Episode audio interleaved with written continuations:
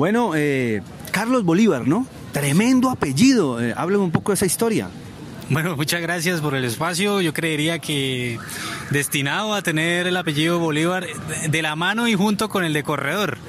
Eh, creo yo que si algo me he caracterizado es en tratar de que las cosas funcionen, no se queden estancadas, sino que hayan cambios permanentes. Eso es un poco como la identidad que he adquirido con mis apellidos. Y pues si yo tengo reparos frente también a la historia de Bolívar. No es que sea plenamente seguidor de las cosas de Bolívar, pero bueno, creo que es una historia conjunta. Hoy incluso tuvimos aquí una reconciliación con Santander, ah. limpiamos la estatua de Santander y eh, limpiamos aquí las calles del Palacio Municipal es el sentido simbólico hoy en la posesión de Jairo, en el primer día de trabajo de Jairo, 2 de enero, eh, el mensaje que queremos con la eh, ciudadanía. Eh, sentido de pertenencia, amor, estética, limpieza, orden y cultura con el espacio público. Eso es lo que queremos rescatar. Tantos temas que me hablaste ahí, pero la palabra estética, ¿la ha venido manejando Jairo Yáñez? ¿Quién le está hablando al oído de él de estética? ¿O él de dónde la trae? La diferencia entre los huevos de la gallina y los huevos del pato es que los huevos de la gallina son cacaraqueados y que por eso se venden. Por eso no se venden los huevos del pato. Esa es como la reflexión que se hacía de la mano de Jairo Yáñez. Y por eso él le apostó de manera muy seria y profesional a lo que queríamos comunicar. Que eso que comunicaba fuera de manera estética, fuera de manera con sentido del humor, sentido común. Y el, el objetivo se logró. El mensaje se comunicó de tal manera que el cucuteño se identificó con eso y fue un mensaje muy estético, simétrico, eh, es decir, eh, llegó y tuvo su objetivo. Bueno, en esa estética eh, que parece que es bella para unos, fea para otros, digámoslo así, en el arte, la apreciación artística, hoy había un mensaje contundente de limpieza, de, de borrar un pasado. Pero no sé, ustedes no quieren ser tan agresivos por ahora, ¿no? Definitivamente en campaña se dijo que no se puede construir sobre el terreno picho de la corrupción. Y en otras palabras también se dijo que no se puede construir sobre lo sucio, que había que limpiar. Y por eso hoy llegamos y limpiamos. Limpiamos aquí los pasillos de la alcaldía y afuera el palacio, perdón, el parque, la plaza Santander. Porque somos conscientes y tenemos, digamos, eh, la certeza de que la gran mayoría de la población sabe, entiende y reconoce que no están limpios los pasillos de la alcaldía y que hay que limpiarla de mentiras, de engaños, de eufemismos. Las cosas no se llaman por sus propios nombres. Entonces, hablemos las cosas por su propio nombre, ¿cierto? Aquí hubo corrupción. De hecho, se repitió mil veces. No más corrupción, no más indignidad. En los semáforos de Cúcuta a través de un semáforo, a través de un megáfono. Y el mensaje llegó de manera sincera y directa. La gente sabía que era el único candidato que lo estaba diciendo sin pelos en la lengua y en todos los rincones de la ciudad. No más corrupción, no más indignidad. Por eso acá vinimos a barrer. ¿sí? De pronto ya el ejercicio administrativo, político administrativo, nos exige ser más diplomáticos. Sí, sí es cierto que nos exige ser más diplomáticos, pero no vamos a dejar de llamar las cosas por su nombre. La corrupción tiene muchos matices, la corrupción tiene muchos eh, eh, disfraces. ¿Sí? eufemismos. Entonces hay que desenmascarar esas, esas, digamos, ese, ese maquillaje que oculta, que engaña, que manipula, que engaña a la gente. Usted ha tenido ya victorias en cuanto a eso, a la corrupción, pequeñas o grandes, porque en un, en, un, en, un, en un grupo como la Universidad Francisco de Paula, o donde usted ha tenido pequeños triunfos o grandes, no sé cómo los titulará, ¿usted alguna vez pensó llegar tan rápido acá? ¿Tener las puertas abiertas acá? Bueno, yo creo que las puertas abiertas de alguna manera la ciudadanía siempre las tuvo fueron las secretarías y los despachos los que mantuvieron las puertas cerradas, digamos, a, la, escucha. Pero siempre pudimos como ciudadanía exigir que se, eh, se manifestara y se, digamos, por lo menos se reclamaran los derechos que están contemplados en la ley. Están contemplados en la ley. Entonces, a mi modo de ver, de alguna manera, pues ya que usted menciona mi trayecto, pues sí, yo hice un ejercicio de veeduría, de lucha contra la corrupción en la Universidad Francisco de Paula Santander y quiero y, quiero y amo mi región, mi, tierra. Y en ese ejercicio de amor por mi tierra, de sinceridad, eh, así nos demoremos. Lo dijimos desde un principio, parece que no nos demoramos tanto porque ya tenemos la posibilidad de que la alcaldía esté más anclada a las realidades y a las potencialidades que no es tanto ser consciente de las necesidades, sino consciente del poder que tiene la comunidad para solucionar sus propias eh, necesidades. Entonces es allí donde vamos a estar enfocados, es allí donde vamos a estar inclinados y que de alguna manera poco a poco en estos 1460 días de administración, contando cuenta regresiva, 1460 días, se logre, se concrete, se materialice un poder comunal, que es lo que a mí me corresponde como subsecretario de Participación Comunitaria.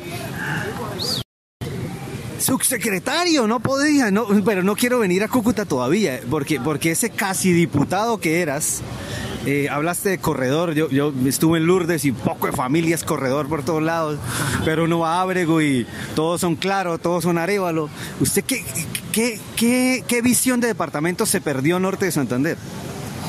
Quise ser diputado por la Alianza Verde número 57, logramos 6.167 votos, no obtuvimos los votos necesarios porque nos hicieron falta 5.000 votos para obtener la segundo, la segunda, el segundo escaño como diputado del Partido Verde dentro de la Asamblea Departamental pero tuvimos la conciencia de que si hubiésemos tenido un poquito más de tiempo, un poco más de recursos y equipo, eh, habríamos llegado a ese objetivo, porque en tres meses, con una campaña demasiado austera, con solo 15 millones de pesos, lograr 6 mil votos, pues es todo, un récord. Y por eso nos convencemos más y por eso cada vez estamos más seguros de que es por ahí. La decencia, la, la rectitud, la, la, pulcritud, la paciencia, ¿sí? el respeto a la gente es lo que definitivamente nos va a dar el camino firme y seguro y constante a una región más digna, más, ¿sí? Más conectada con sus realidades campesinas. Nosotros tenemos un gran potencial agrícola y lo digo por encima del minero, por encima del ganadero, agrícola. Y lo tenemos ahí, latente, inerte, ¿sí? Y que potencializado con la suficiente fe y creencia en estos campesinos, podemos salir del atraso que hemos tenido en la zona agrícola, para que toda esa población que llegó a las ciudades, a las grandes urbes como Caña y Cúcuta, vuelva a desplazarse a las zonas rurales, a producir, porque no es posible una sociedad sin campesinos. Y esa era mi apuesta, esa era mi apuesta a través de la lucha contra la corrupción. ¿Cómo así? Usted ahora es subsecretario acá de Cúcuta. Eh, esa es noticia muy buena. ¿Ese cargo existía? La Subsecretaría de Participación Comunitaria está eh, desde mucho antes del decreto del 2018, del año pasado, obvio, y ahí ejerce funciones con los comunales. Sí. ¿Secretaría de Desarrollo Social? Eh, dentro de él, la Secretaría de Desarrollo Social, exacto. Pero usted sabe que aquí eran los enlaces, no eran los comunales los que operaban. Desde luego, eran los enlaces los que lastimosa y desperdiciadamente eh, se saltaban la autoridad de los comunales y de los ediles, lastimosamente. ¿Cómo va a manejar una independencia entre lo que los enlaces verdes o los enlaces eh, de partidos alternativos con su trabajo? No, desde luego el tema partidista, una vez se posicione y empieza el tema administrativo, se tiene que dejar a un lado, ¿sí? Podrán tener ideologías o inclinaciones perceptivas cada uno de los funcionarios, pero el tema administrativo implica imparcialidad, implica objetividad y neutralidad. Y en esa medida y en, esa, y en, ese, en esos, digamos, en ese transcurso del, ejercicio del funcionario es que vamos a materializar, eh, digamos, tendencias y son libertades los que los comunales tendrán que podrán elegir las tendencias ideológicas. Pero eh, esta tendencia, estrategia de todos corre peligro porque dice la teoría que la alternancia política, el que gane ahora pierde en cuatro años. ¿Cómo sostener esa confianza? ¿Usted ya, ya la está pensando? No, no es necesario sostener. El poder por el poder no es sino un cáncer que justamente corroe la institucionalidad. Es necesario que hayan contrastes. ¿Y por qué es necesario que hayan contrastes? Porque en la sociología básica la sociedad podrá elegir siempre y experimentar siempre entre una cosa y la otra. Y por eso la cosa y la otra tendrán que ser contrastadas en el ejercicio de administrar. Entonces nosotros no es que queramos el poder por el poder y mantener y sostener. No, lo que queremos es dar el ejemplo y la enseñanza y la reflexión para que la gente entienda en el tiempo que hubo una alcaldía que ejerció de la mano con los comunales. Que hubo una alcaldía que quiso desconcentrar el poder Es decir, que, que quiso sacar el poder y las decisiones de aquí, de este palacio municipal, y las quiso sacarlas a la comuna, al barrio y que en, ese, en esa medida es que sí, solo sí, la sociedad cucuteña podrá ser, digamos, bien administrada.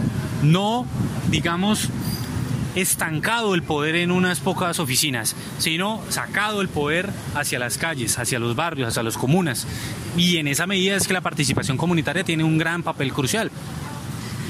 Bueno, eh, gracias porque usted me, está hablando con valentía, es un funcionario ya eh, elegido, ya firmó, no sé. Eh, ¿Cómo va con Sergio? Con, él tiene un linaje especial, su padre, exalcalde, un, un, patrón, pero, pero servidor, con grandes valores. Pero Sergio, ¿qué, tan con, ¿qué tanto contacto tiene con, con las comunas, con las calles deterioradas? Es una persona abierta, perceptiva, receptiva. No es una persona cerrada, es una persona dispuesta, es decir, que no está, eh, digamos, anclado a, tener que estar en una oficina. Una persona que escucha, que atiende, que escribe, que no simplemente escucha, sino que escribe lo que las personas dicen. Y eso es un gran paso, diría yo. Entonces es un secretario de Desarrollo Social que va a estar dispuesto y va a estar atendiendo a esa agenda de participación, pero también de emprendimiento y de productividad, porque además la Secretaría de Desarrollo Social es la Secretaría de Desarrollo Económico del, del municipio de Cúcuta. Entonces, la apuesta es tan franca, tan sincera y tan leal, noble, leal y valerosa como nuestro municipio, que eh, definitivamente vamos a tener victorias tempranas, póngale la firma, vamos a tener que mostrar y vamos a tener que aprender. Esto es un ejercicio, esto es una, experiencia. Lo que estamos viendo con Jairo Yáñez, alcalde, Estrategia de Todo 2020-2023, es una experiencia. Y queremos que todos los cucuteños lo entiendan así, como una experiencia. ¿Cómo ven las ferias de Cúcuta? ¿Qué, tienes como si la has pensado? ¿Cómo las sueñas? Bueno, por ferias de Cúcuta queremos que definitivamente tengan un carácter cultural. Ya no podemos anclarnos en esa imaginario gangsteril, mafioso, traquetico y gangsteril sobre todo que lastimosamente se han reproducido en las ferias de Cúcuta. ¿sí? La del que más trago vende, la del palco millonario, la de la camioneta de dudosa procedencia, etcétera, etcétera. Las cosas hay que decirlas por su propio nombre, porque no es preciso, no es preciso, no es posible, no es plausible, no es concebible, es absurdo que mientras la ciudad cocuteña esté tan hundida en la desigualdad y en la pobreza, eh, sobre sus calles se pavoneen ¿sí? las camionetas de, eh, de los mandatarios de turno, ¿sí? con el desdén y el desprecio, ¿cierto? Todo lo contrario a nuestro, a nuestro himno, noble, leal y valeroso vamos a ser nobles con el pueblo, vamos a ser leales al pueblo, pero también valerosos con el pueblo. Eh, ¿Usted tiene seguridad? Eh, no, yo, de la, del, digamos, de la mano del pueblo, aquí me desplazo con una bicicleta, siempre para arriba y para abajo, porque sé que el que nada debe, nada teme. Es que el que nada debe, nada teme. Listo, listo. Talito, Dios le bendiga, locura y nos vemos pronto. Ah, pues le entrego un papel, usted que va para su secretaría. Eh, como hoy fue un día de limpieza, pues... No, no, no, tranquilo, tranquilo. ¿No, le cabe? aquí tengo un casco. Bueno, pues, pues, pues, aquí le, íbamos a entregar un papel higiénico a, a Carlos Bolívar. Confiamos en usted. ¿Cuántos años tiene? Gracias, tengo 25 años, soy abogado, estoy haciendo la maestría en Filosofía del Derecho y graduándome de la especialización en Filosofía del Derecho. Usted representa a muchos, eh, a muchos jóvenes y, personas que no han sido escuchadas y, que no han podido estudiar como lo hizo usted. Y que bueno, que la nueva generación de, jóvenes se, pueda tomar esta, esta alcaldía. Muchas gracias, amigo. Muy amable, de verdad, por tu espacio en ese podcast. Listo, Gracias. Bueno, entonces venga, me recuerda.